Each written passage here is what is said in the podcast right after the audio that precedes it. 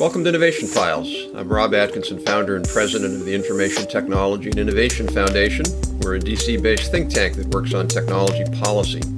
And I'm Jackie Whisman. I handle outreach at ITIF, which I'm proud to say is the world's top ranked think tank for science and technology policy. This podcast is about the kinds of issues we cover at ITIF, from the broad economics of innovation to specific policy and regulatory questions about new technologies. And today we're going to talk about APIs. I know everybody knows what APIs are. Actually, in this case, application programming interfaces. And I know sounds really technical and boring. Trust me, it's not. It's like one of the coolest, most important internet technologies around, um, and uh, it's going to really affect is affecting our lives and continue to affect our lives. So we're really excited to talk today about it. Our guest is Rob Dickinson, who's co founder and CEO at Resurface Labs, a platform helping tech companies observe and log API activity. Rob's work around observability, cybersecurity, and the Internet of Things has sent, set him out as a thought leader in this part of the tech world. The mission of his work is to realize a future where all APIs can be easily and responsibly monitored to power data science, customer support, auditing and compliance, and production debugging. You're busy, Rob. Welcome. Very busy, but not too busy to be here. Thanks so much for having me. We're happy you're here because um, I think we should start small for you. Um, well, Jackie, by... I just, I just got to say, I think this is going to be a confusing thing because when you say Rob, I'm not sure which one of us should say something. I'm only going to be talking to Rob Dickinson during right. this session. Good. I will ignore you. Perfect. But I do think we should start by defining the term at the center of the Internet of Things, which is an API. This isn't a term a lot of us are familiar with, other than you and my co host uh, in this session, but uh, it probably should be. So, could you define it for us? Absolutely, and and unfortunately, the, the the Wikipedia definition, you know, literally repeating what those letters stand for, application programming interface, does that help? No, not really, right? Um, what what we really mean by that, and and one of the things you'll hear me do on this talk uh, multiple times, hopefully, is we'll try to make some analogies to things in the in the real world, in the physical world, kind of understand what what the analogs are. So when I think about an API, I think about an API as being a phone call between two programs or between two applications across the internet the same way two people would have carried out a conversation over the phone um, over you know a, a, physical carrier network. We're basically doing the same thing. And what does that mean from a macro perspective though?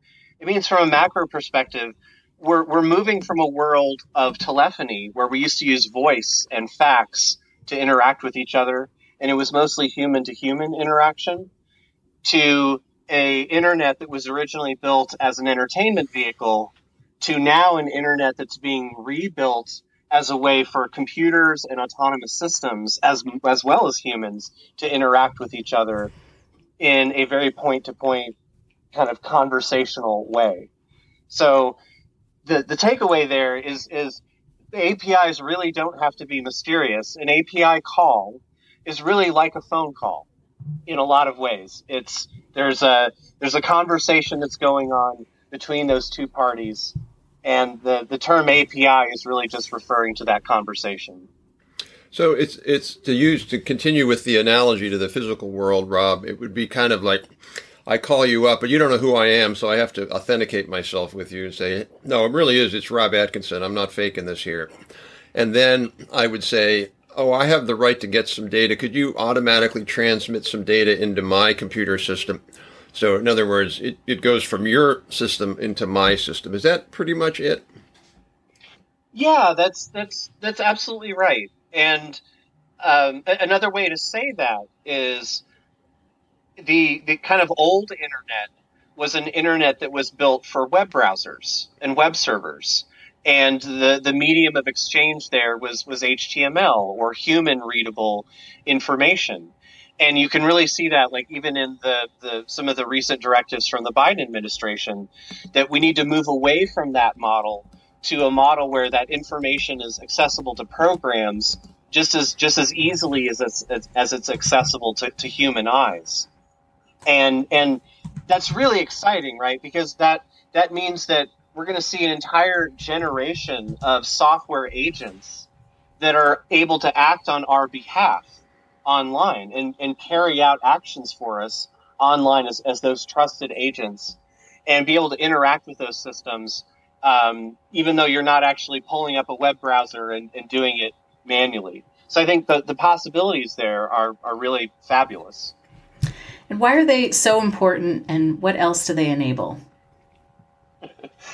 Well, what what why it's really important is is you think about so again kind of kind of going back to an analogy in in the real world um, there's only so many phone calls that I can make as a human in unit time you know before zoom fatigue really sets in right? Uh, so so part of it is just that that I can create software systems that can do that work much quicker than I can much much more repeatably than I can um, can do that at, at higher scale. And it, it allows me to use automation as a as a force multiplier in in a way that that can be really really dramatic. And that's that's a huge that's a huge shift in in terms of, of how we think about um, how we think about these systems. The the other kind of consequence of that is you're going to see more software based systems that carry more responsibilities and I think that's a really interesting area for policy setting. You know, when an autonomous car makes a mistake, who's at fault? Is it the manufacturer? Is it the, the programmer? Is it the network? Um, all of those things could have contributed to that to that failure. Um, I think I think one of the interesting things about the API economy is that we're fundamentally redrawing the lines between organizations and their suppliers and their customers and their partners um, in a way that that we really haven't seen since since the birth of the web. I mean, it really is at, at that level in terms of the, the disruptive nature that, that's happening there. And it, it really does affect it, it affects how we think about privacy, security, ethics, standards of care. I mean, it, it really is it really is a fundamental reset across a lot of these things. So a lot of a lot of companies have designed, you know, they moved into the internet world and they have intranets and really great databases, but they're still most companies they design these systems in a proprietary way so that they can communicate within the organization, but not necessarily communicate seamlessly across organizations. And it seems like that's a big part of the of the API revolution is to allow that. And you correct me if I'm wrong, Rob. That middleware to enable much more seamless communication from, you know, your fintech application to your, your other bank or a government database to some app you have on your phone or, or whatever that might be. Yeah, absolutely right. Could couldn't agree more. So the the early web as an entertainment vehicle was really based around the idea that I'm sharing pictures, I'm sharing videos, I'm I am providing my data for free to a platform that takes that data and then I'm going to share that data with other people and maybe it's monetized out the back end for other purposes but kind of the the primary motivation of that was as an entertainment vehicle and sharing data with other people. But we're moving from that to the internet as an operational system as a backbone for all of our living systems you know all the things that we depend on on a daily basis not just our entertainment but for things actually working. You know, when AWS goes down, right, you know it because all kinds of things break, right? That's that's the world that, that we're operating in. And in that world, we're not really sharing data with humans. We're we're sharing data with other systems. And now it's the interconnections and the network effects between those systems exactly the way that you're that you're describing. And so we've seen a lot of a lot of organizations who used to have a lot of their customer interactions through their websites. Now their dominant customer interactions are through their APIs. And that's really great because just like we talked about, it, it provides speed and automation and kind of that force multiplier um, around the, the capabilities. but of course, there's also a dark side of that, which is you're you're you're vulnerable and you you increase your risk by doing that, and now you're uh, you're susceptible to certain kinds of mal behaviors that, that you wouldn't have been otherwise. And unfortunately, that that comes in on on the same coattails.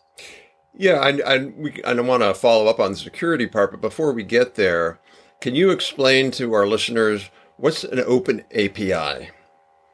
We talk. People talk about open API interfaces. What, what's unique about that?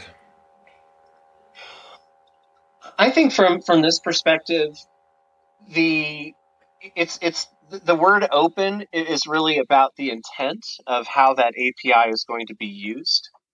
So a lot of the folks that we talk to, they they might consider like like let's take the case where you've you've got a mobile application that talks to a backend API. You you might consider that API to be private. Um, that that API might really be only for the use of your mobile applications, and you don't really want it used directly by the public, but it's there for a specific purpose, which is to power your mobile apps. And a lot of folks actually started with APIs really from that perspective. You know, we're going to have a website and then we're going to have an API that's primarily for our mobile apps. And, and that's a, that's still a, a domain where you have a lot of control because you, you have that concept of a genuine client or a genuine experience that you're trying to enforce. When you say open API, to me, that means now you have an API that can be called by any kind of client. And there's a, a power that comes with that flexibility. But at the same time, it's a loss of control because now you're saying, I'm, I'm, I'm intentionally leaving it open for new kinds of software, new kinds of clients that haven't even been invented yet to be able to come back and use this interface. That's very, very different than saying, I've got a web browser and I can instrument the web browser, or I've got a mobile application and I can instrument the web application. You know, I have that that that I have some layer of control there um, over that to a, a truly API centric company, you know, API first company like a Twilio or a SendGrid, for example, where literally their customer interface is is an API. Um, at that point, you you're you're open in terms of you you don't have control over the clients and that that really shifts the the intent of those systems yeah that's really interesting. I know one case that my colleague daniel castro wrote about was that there are certain fintech companies that you get on your phone or you know your device or whatever and then as part of what they do is they interact with your other accounts uh, and then they ag- aggregate it all into one place but some of the accounts some of the, the banks for example they don't like that they think it takes away control and so they won't allow an api interface even even though they can still do it through web scraping which isn't as good and it seems to me that you can make an argument that that's anti-competitive. Uh, that you know, it's it's the customer's data. I'm not I'm not asking for Jackie's data. It's my data. I can I can get it if I just put my credentials in there. Why can't I give another party my credentials to have them get the data too? Um, anyway, thoughts on that whole question of how do how do you enable open? I shouldn't say open. How do you enable more of an API economy? you know, I, I don't think there's a one size fits all solution. I think I think every organization as they as they go on this journey, it, it's an opportunity to kind of redraw those boundaries and and figure out like what what that new normal looks like. And and we certainly see both both patterns and, and I think there's a whole there's a whole continuum, right? We we see folks that are very progressive and, and running at this full speed. Um, we see other folks that are taking uh, a more uh, a more conservative approach, more of a wait and see approach. Let's see how this really shakes out.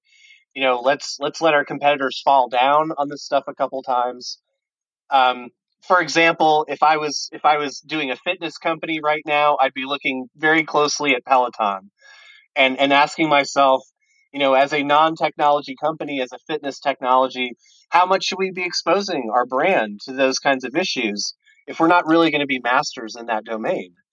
Um, these are these are hard issues to, to sort through, and and I and I think I think anybody would be would be wise to to take a very measured, thoughtful uh, approach because I, I you know as someone who works in the industry for example, when I hear about the Biden administration and say let's let's make all of our healthcare data available online, part of me is like, oh yes, yay, let's do that. Finally, let's move forward. And at the same time, I'm like, oh crap, like, well, what happens when literally all the health data about every American leaks? Like that's going to happen, right? Um, and how do we how do we prepare for that? So, you know, the the history of technology is is the history of the combination of enthusiastic overbearance and unintended consequences. So, uh, I was going to say, ITIF would suggest we pre- prepare for it without um, too much overbearing regulation. uh, to your point, Rob, that's, that's a really good one because eh, that, that really I think hits everybody right at home. Where you know you think about where all your health data is, and it's in a fifty different systems. Half of them are even aren't even on computer; they're on still on you know paper and folders.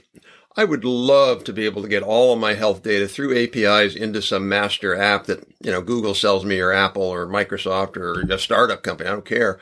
And it seems like APIs are really the way that could happen. I guess on the security part, it seems in some ways it's more more of akin to you put all your money into a vault and you lose it all, or you can put it in 50 piggy banks and you can lose some of it because there's still risk of, of data if it's in these other systems. I guess it's not putting it in an API thing doesn't maybe change the risk, maybe changes the value, but maybe not the risk. Is that how you look at it? Because somebody somebody could hack. I, I, get my blood work done at I don't know what you know one of those labs or whatever, and and it's it's nice now because they actually give you your record online, which is nice. So if somebody wanted to, they could hack in there. Maybe if they're if they're lucky, they could find my blood results, which you know I really don't care. But if I put it all into one API, they could do the same thing too.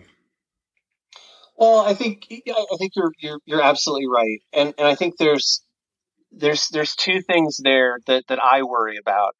I I worry about what we see as threats, what we see as as hacks, what we see as breaches that's a moving target. Those those attacks are becoming more sophisticated over time, more novel over time. There's there's new categories of attacks that that we're seeing this year that, that have really never been seen before. And so there there's a the, the goalposts there are are moving I think I think very quickly in terms of thinking about how to actually secure these systems the the other thing from a policy perspective that makes me nervous is always that the, the lifetime of that data this this data tends to live longer even than the organizations that created them. So who owns that that company in the future? Who owns that data set in the future is actually something that I think we have to keep a very careful eye on because there's a there's a lot of markets that originally were, you know, hundreds of different providers that then consolidated down to just a few. And I think we're going to see that here as well. Um, and and so the the the consolidation of that data over time through acquisition. I think even even if we don't see those actors exactly formed that way, you know, that's that's it won't be that way forever. That that too is also a moving target. And as government agencies start to deploy more and more APIs, how should they measure quality, performance, and security? The most important part of that is to actually have, actually pay attention to it and actually do the measurement piece, to actually have metrics. Um, this is something that we've said in, in DevOps for a long time. Um, you know, the, the most dangerous thing is not knowing so, so generally, you know, step one is let's make sure we have monitoring plans in place. Let's make sure we have those systems in place. Let's make sure that we actually have an empirical approach, that we actually know what those numbers look like. Um, if I could tell a quick story, I had the opportunity to meet um, some of some of the folks that worked on the Obama campaign, and when they when they joined the Obama campaign originally, the the website was not in great shape at all. And part of the reason for that was they literally had no monitoring on they like they knew that performance was bad, but they didn't know like how bad it was. And they couldn't really tell when they made an optimization if it made much of a difference. So that was really the first thing they put in place was we need to really understand where this thing is working, when it's failing, how long it's taking, and and get those KPIs established, and then we can actually work on improving them. It, it's not rocket science, right? But the but I think a lot of the, the, the biggest mistake to make is just not paying attention to the need and just assuming that things are working, um, and and and kind of uh, uh underappreciating the the risk of that.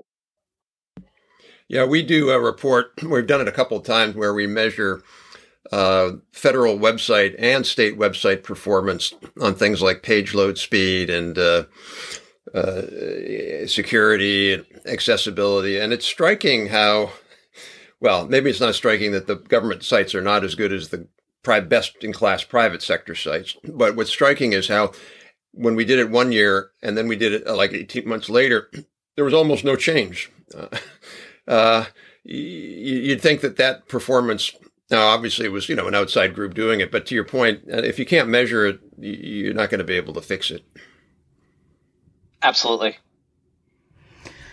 what are the biggest maybe one or two applications that consumers might benefit from we're going to end on a positive note in, in terms of the in terms of the api economy yeah I think one one example that's that's very dear to, to my heart um, it would be something like the the Colorado Telemetry Project. If I can give them give them a shout out. Um, so so let's say that we have this health data available to us, and and let's say that that we can then aggregate that health data, make that health data available to intelligence systems and to researchers. One of the things that that lets us do is it lets us look for patterns in that data that are otherwise very very difficult to, to find. And i'm not a physician like obviously. I'm a technologist um, but let's take ovarian cancer as a very specific case here. Um, by the time that ovarian cancer is detected it's usually very late stage. And there, that's why there's such a high mortality rate associated with that. Um, if we had the ability to correlate and aggregate telemetry data across a large enough group of people, we could start to uncover what are the leading indicators associated with that. So think about you you uh, ultimately you do identify cancer, but and then you can back test that against the, all the blood work that you have, all the other telemetry that you have, ideally going back a decade or two that's going to unlock ways of identifying precursors. And now we're not just talking about improving quality of life, but we literally are talking about saving lives. Um, that's that's I think a an amazing future to think about that kind of data sharing and that kind of telemetry as a foundations for new kinds of medicine, as as well as new kinds of business interactions and commercial vehicles um, there there really are some I think very very far reaching implications here for providing this data. If, if we can balance these things properly, if we can properly balance the needs for privacy and the needs for security around kind of the promise of, of aggregation and and intelligent inspection that, that goes with that. Um, I think that's going to be really amazing to see how that how that shakes out. Rob, you're preaching to the converter. This is something we've been pushing for years and years and years. It's sort of a it's a pet passion of mine. It just drives me crazy that we're not doing that faster, because as you rightly point out, every year we delay it results in in you know certainly human suffering and and death.